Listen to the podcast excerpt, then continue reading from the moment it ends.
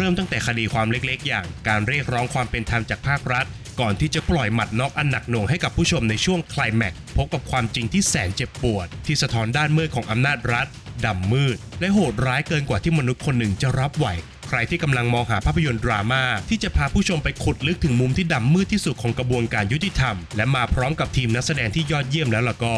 The m a r i t a n i a n คือคำตอบสำหรับคุณครับ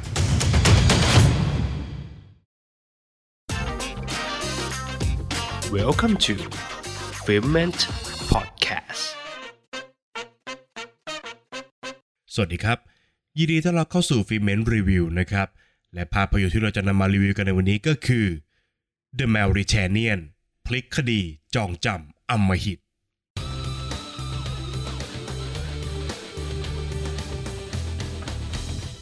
สร้างจากเรื่องจริงสุดสะเทือนใจของโมฮัมหมัดูโอสลาฮี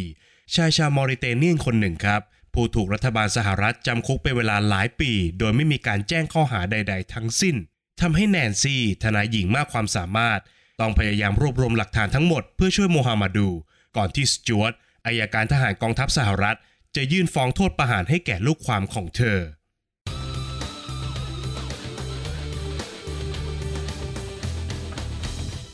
แม้ว่าโศกนาฏกรรมนายวันวัน หรือว่าเหตุการณ์การก่อการร้ายด้วยการจี้เครื่องบิน พุ่งชนตึก World Trade Center ในวันที่ 11 กันยายนนั้น จะผ่านเวลามากว่า 20 ปีแล้วนะครับ แต่ความสูญเสียครั้งยิ่งใหญ่ในวันนั้น ก็ยังคงมีแง่มุมที่รอการสำรวจมาจนถึงทุกวันนี้ และล่าสุดกับภาพยนตร์เรื่อง The Mauritanian ก็ได้หยิบเอาอีกหนึ่งเรื่องราวที่เกี่ยวข้องกับโศกนาฏกรรมดังกล่าวมาถ่ายทอด โดยสร้างจากเรื่องจริงของโมฮัมหมัดูโอสลาฮี ชายคนหนึ่งที่ถูกจองจำโดยรัฐบาลสหรัฐเป็นเวลาหลายปี โดยที่ไม่มีหลักฐานในการเอาผิด และแจ้งข้อกล่าวหาให้กับเขาเลยแม้แต่อย่างเดียวครับ ด้วยความที่ตัวผมเองเนี่ยไม่เคยรับรู้เรื่องจริงที่เกิดขึ้นมาก่อนนะครับทำให้ระหว่างการรับชม ผมจึงได้รับข้อมูลและข้อเท็จจริงต่างๆ ไปพร้อมกับตัวละครอย่างแนนซี่ทนายความที่ตัดสินใจเข้าให้การช่วยเหลือกับโมฮัมหมัดูนั่นเองครับ เริ่มตั้งแต่คดีความเล็กๆ อย่างการเรียกร้องความเป็นธรรมจากภาครัฐ ที่สั่งขังลูกความของเธอโดยไม่แจ้งข้อกล่าวหา ไล่ไปจนถึงการสืบหาหลักฐานที่ยืนยันความผิดของโมฮัมหมัดู การแข่งขันกับเวลา เมื่อทางภาครัฐต้องการส่งฟ้องและค่าโทษประหารให้กับลูกความของเธอ ก่อนที่จะขุดลึกลงไปถึงจุดที่ดำมืดที่สุดของคดีที่ไม่มีใครคาดคิด เนื้อหาที่หนักหน่วงและเต็มไปด้วยรายละเอียดของภาพยนตร์ ถูกเล่าออกมาผ่านบทสนทนาที่เข้มข้น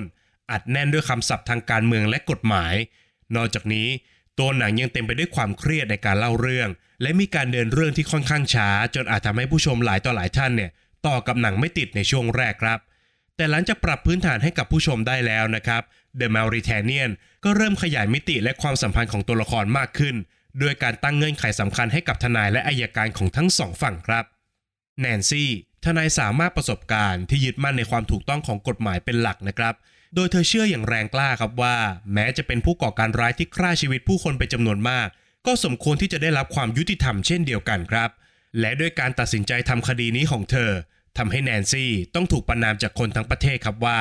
เธอเลือกที่จะช่วยผู้ก่อการร้ายให้พ้นผิด ในขณะที่สจวตก็เป็นผู้ที่ได้รับความสูญเสียจากเหตุการณ์นายวันวันและต้องการจะยื่นโทษประหารให้กับโมฮัมหมัดูให้ได้ โดยตัวเขาต้องแบกรับความคาดหวังที่ขัดแย้งกับระบบการสืบสวนที่บิดเบี้ยวของภาครัฐ ที่เก็บทุกอย่างไว้เป็นความลับจนน่าสงสัยครับ ความขัดแย้งแต่ชัดเจนในอุดมการณ์ของทั้งสองตัวละครนั้น ค่อยๆ พัฒนาต่อยอดขึ้นเรื่อยๆ ผ่านการสืบหาความจริงของพวกเขาทั้งคู่ครับ นอกจากนี้ตัวภาพยนตร์ยังพาให้ผู้ชมไปรู้จักกับตัวละครหลักอย่างโมฮัมหมัดูโอสลาฮีพร้อมกับถ่ายทอดชะตากรรมที่เขาต้องเผชิญ และยังเก็บงำความลับสำคัญของเขาเอาไว้ครับว่า แท้ที่จริงแล้วเนี่ยโมฮัมหมัดูโอสลาฮีเป็นผู้ก่อการร้ายจริงหรือไม่ครับ หลังจากปล่อยหมัดเย็บสะสมคะแนนมาพักใหญ่นะครับ เมื่อผู้ชมเริ่มผูกพันกับตัวละครและต้องการจะรู้ความจริงอย่างเต็มที่ The Mauritanian ก็ปล่อยหมัดน็อกอันหนักหน่วงให้กับผู้ชมในช่วงคลายแม็กครับ โดยเป็นการพาทั้งผู้ชมและก็ตัวละครไปพบกับความจริงที่แสนเจ็บปวด ความจริงที่สะท้อนด้านมืดของอำนาจรัฐ และช่องโหว่ของกระบวนการยุติธรรม ความจริงที่แสนหดหู่ดำมืด และโหดร้ายเกินกว่าที่มนุษย์คนหนึ่งจะรับไหวครับ ผมไม่ขอเปิดเผยเรื่องราวที่เกิดขึ้นในภาพยนตร์นะครับ เพราะว่าอยากให้ทุกท่านเนี่ยได้รับอรรถรสที่ดีที่สุดในการรับชมนะครับ แต่ผมบอกได้เลยครับว่า ช่วงการเปิดเผยความจริงนี้เองครับ เป็นช่วงที่สะเทือนอารมณ์ที่สุดของเรื่อง และยังเป็นการตีแผ่ความจริงอันโหดร้ายได้ทรงพลังที่สุดครั้งหนึ่งในโลกภาพยนตร์อีกด้วยครับ ช่วงเวลาอันโหดร้ายของภาพยนตร์ ถูกถ่ายทอดด้วยอัตราส่วนภาพ 1.33ต่อ1หรือเกือบจะเป็นสี่เหลี่ยมจัตุรัสนะครับ เพื่อสะท้อนความอึดอัดและคับแค้นใจของตัวละครอย่างโมฮัมหมัดู ที่ต้องถูกลิดรอนเสรีภาพไปจากชีวิตของเขาครับ ซึ่งเป็นการเลือกอัตราส่วนที่ถูกต้องมากๆนะครับ เพราะว่าทุกความรู้สึกนั้นถูกส่งผ่านมายังผู้ชมได้อย่างครบถ้วน และเมื่อผสมกับการออกแบบเสียงและดนตรีประกอบที่ยอดเยี่ยมเนี่ย จึงทำให้บรรยากาศในคุกน่ากลัวขึ้นมากๆครับ The m a r i t a n i a n มาพร้อมกับทีมนักแสดงที่แข็งแรงมากๆนะครับนำทีมโดยทาฮาร์ ราฮิม ในบทบาทของโมฮัมหมัดูโอสลาฮี ซึ่งเขาก็สามารถถ่ายทอดตัวละครออกมาได้อย่างมีมิติ และมีรายละเอียดทางการแสดงที่น่าสนใจครับ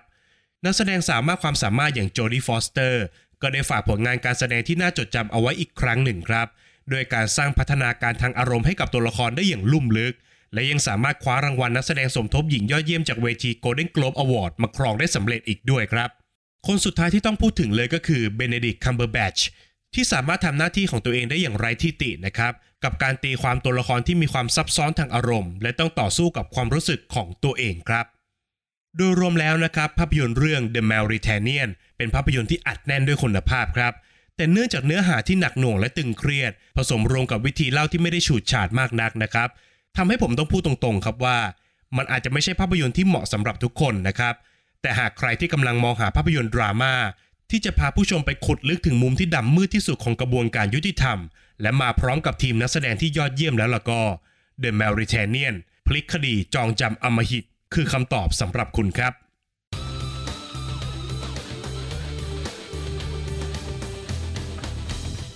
ประเด็นตกผลึกจากภาพยนตร์เรื่อง The Mauritanian ที่ผมจะชวนผู้ฟังทุกท่านมาคุยกันในวันนี้ก็คือ ความมั่นคงที่ต้องแลกมากับการสูญเสียมนุษยธรรม หลังจากเหตุการณ์อันเลวร้ายในวันที่ 11 กันยายน ซึ่งฆ่าชีวิตผู้คนไปราว 3,000 คนนะครับ ทั่วโลกจึงจับจ้องมาที่สหรัฐพร้อมคำถามสำคัญครับว่า ความมั่นคงของพวกเขายังหนักแน่นเหมือนเดิมหรือไม่ หลังจากทำการสืบสวนอย่างเข้มข้น พวกเขาก็ได้ทำการสร้างคุกกวนตานาโม ซึ่งเป็นเรือนจำที่ตั้งอยู่ในประเทศคิวบา เพื่อคุมขังผู้ต้องหาที่เกี่ยวข้องกับการก่อการร้าย และที่สำคัญก็คือ กฎหมายฉบับใดก็ตาม ไม่สามารถเข้าถึงและควบคุมสิ่งที่เกิดขึ้นในกวนตานาโมได้เลยครับคำถามต่อมาก็คือ ความมั่นคงนั้นควรเป็นสิ่งที่สร้างขึ้นโดยอยู่เหนือกฎหมายหรือไม่ครับ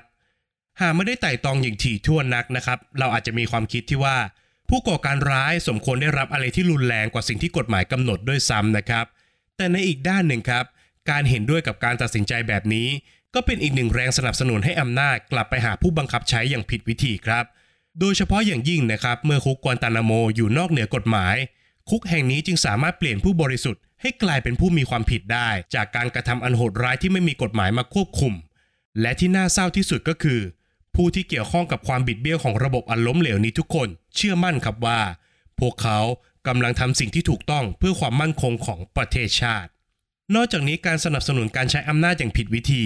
ยังส่งผลกระทบต่อผู้ที่ยึดมั่นในความถูกต้องด้วยเช่นเดียวกันครับ ในภาพยนตร์นั้นแสดงให้เห็นอย่างชัดเจนนะครับว่าแนนซี่ถูกคนในสหรัฐลุมประนามอย่างรุนแรงครับ เนื่องจากเธออาสาที่จะเป็นทนายให้กับโมฮัมหมัดู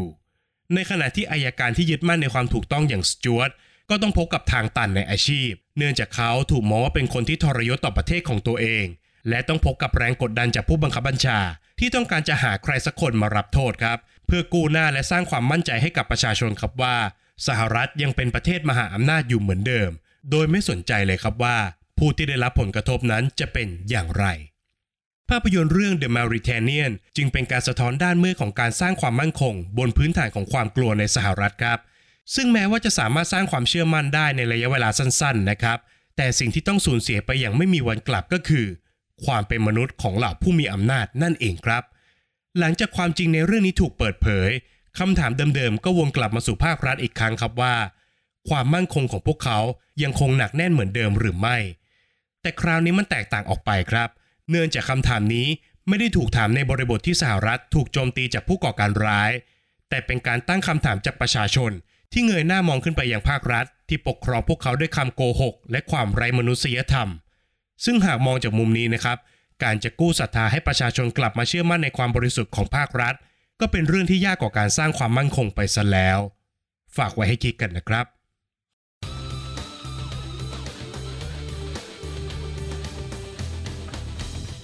ในส่วนของการให้คะแนนนะครับบทภาพยนตร์ผมขอให้ไว้ที่ 7 คะแนนครับ อย่างที่บอกไปครับว่า The Mauritanian นั้นสร้างมาจากเรื่องจริงครับ แล้วก็เป็นเรื่องจริงที่น่าสะเทือนใจมากๆ โดยตัวหนังก็ได้ถ่ายทอดแง่มุมต่างๆ ได้อย่างครบถ้วนนะครับ แต่เนื่องจากรายละเอียดทางกฎหมายที่เยอะมากๆ โดยเฉพาะในช่วงครึ่งแรกของหนังเนี่ยน่าจะทำให้ผู้ชมหลายต่อหลายคนเนี่ยต่อกับหนังไม่ติดแน่ๆครับ งานสร้างของภาพยนตร์ขอให้ไว้ที่ 8 คะแนนนะครับ โดดเด่นที่สุดก็คงต้องพูดถึงงานด้านภาพละครับ ที่เลือกใช้อัตราส่วนภาพที่แตกต่างกันในการเล่าเรื่อง ซึ่งอัตราส่วนแบบ 1.33 ต่อ 1 เนี่ย ก็ให้อารมณ์ที่อึดอัด และตอบโจทย์การโดนจองจำเป็นอย่างมากครับ ในส่วนของนักแสดงขอให้ไว้ที่ 9 คะแนนเลยครับ ทีมนักแสดงทุกคนของเรื่องนี้ทำหน้าที่ของตัวเองได้ดีมากๆนะครับ โดยเฉพาะทาฮาร์ ราฮิมกับการแสดงเป็นโมฮัมหมัดูโอสลาฮีที่แสดงได้ดีมากๆครับในขณะที่โจดี้ฟอสเตอร์และเบเนดิกต์ คัมเบอร์แบตช์ก็ได้ให้การแสดงที่มีมิติมากๆ เช่นเดียวกัน ในการต่อสู้กับคุณธรรมภายในจิตใจของตัวเอง ข้อคิดที่ได้ขอให้ไว้ที่ 8 คะแนนครับ จริง ๆ จะเรียกข้อคิดก็ไม่ถูกนักนะครับ แต่มันคือสิ่งที่หนังเลือกจะสะท้อนออกมาให้ผู้ชมได้รับรู้ ถึงปัญหาที่มาจากอำนาจในการปกครอง ปัญหาความชาตินิยม รวมไปถึงการตั้งคำถามถึงกระบวนการยุติธรรมอย่างเข้มข้นอีกด้วย จุดนี้อยู่ที่ผู้ชมเลยครับว่าจะจับต้องได้กับประเด็นไหนในเรื่อง ซึ่งต้องบอกเลยนะครับว่า มันดีทุกมุมมองจริง ๆ ครับ ส่วนสุดท้ายก็คือส่วนของความสนุกนะครับ ขอให้ไว้ที่ 6 คะแนนเท่านั้นครับ จริงอยู่ครับที่ตัวหนังนั้นมีความจริงจังมากๆ เต็มไปด้วยความเครียดของเรื่องราวนะครับ แล้วก็เต็มไปด้วยการถ่ายทอดปัญหาที่เกิดขึ้นอย่างชัดเจน แต่ต้องยอมรับตามตรงครับว่า หนังมันไม่ได้เหมาะกับทุกคนครับ ในแง่ของคุณค่าของหนังนั้นยอดเยี่ยมนะครับ แต่ถ้าจะให้ผมบอกว่าหนังแบบนี้ควรจะดูเอาสนุก ผมบอกแบบนั้นไม่ได้จริง ๆ ครับจากคะแนนทั้ง 5 ส่วนนะครับ หารเฉลี่ยกันออกมาแล้วทำให้ภาพยนตร์เรื่อง The Mauritanian ได้คะแนนเฉลี่ยจากฟีเมนไปอยู่ที่ 7.6 คะแนนครับ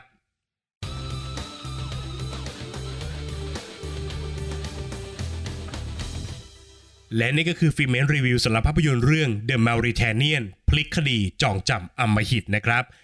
ใครที่กำลังมองหาหนังสักเรื่องที่มีความจริงจัง และก็ตีแผ่ด้านมืดของสังคมได้อย่างทรงพลังเนี่ย The Mauritanian เป็นคำตอบที่ดีไม่ใช่เล่นเลยครับ ต้องขอฝากไว้อีกเช่นเคยครับสำหรับช่องทางการรับฟังนะครับ ไม่ว่าจะเป็น Apple Podcast Podbean Spotify รวมไปถึง YouTube Channel นะครับ ต้องฝากผู้ฟังทุกท่านไปกดไลค์ กด Subscribe กดติดตามกันทุกแพลตฟอร์มด้วยนะครับ และตอนนี้ Filment มีกลุ่มแล้วนะครับ เป็นกลุ่ม Open Chat ทาง Line ครับ สามารถกดค้นหาในฟังก์ชัน Open Chat และก็พิมพ์คำว่า Filment และกด join กันเข้ามาได้เลยนะครับ หรือหากใครทำไม่เป็นนะครับ ผมจะทิ้งลิงก์เอาไว้ในช่องคอมเมนต์นะครับ ใน EP หน้า Filment จะนำเสนอ content อะไรนั้นต้องขอให้ติดตามกันด้วยนะครับ สำหรับวันนี้ Filment ขอลาไปก่อน สวัสดีครับ f i l m e n t Podcast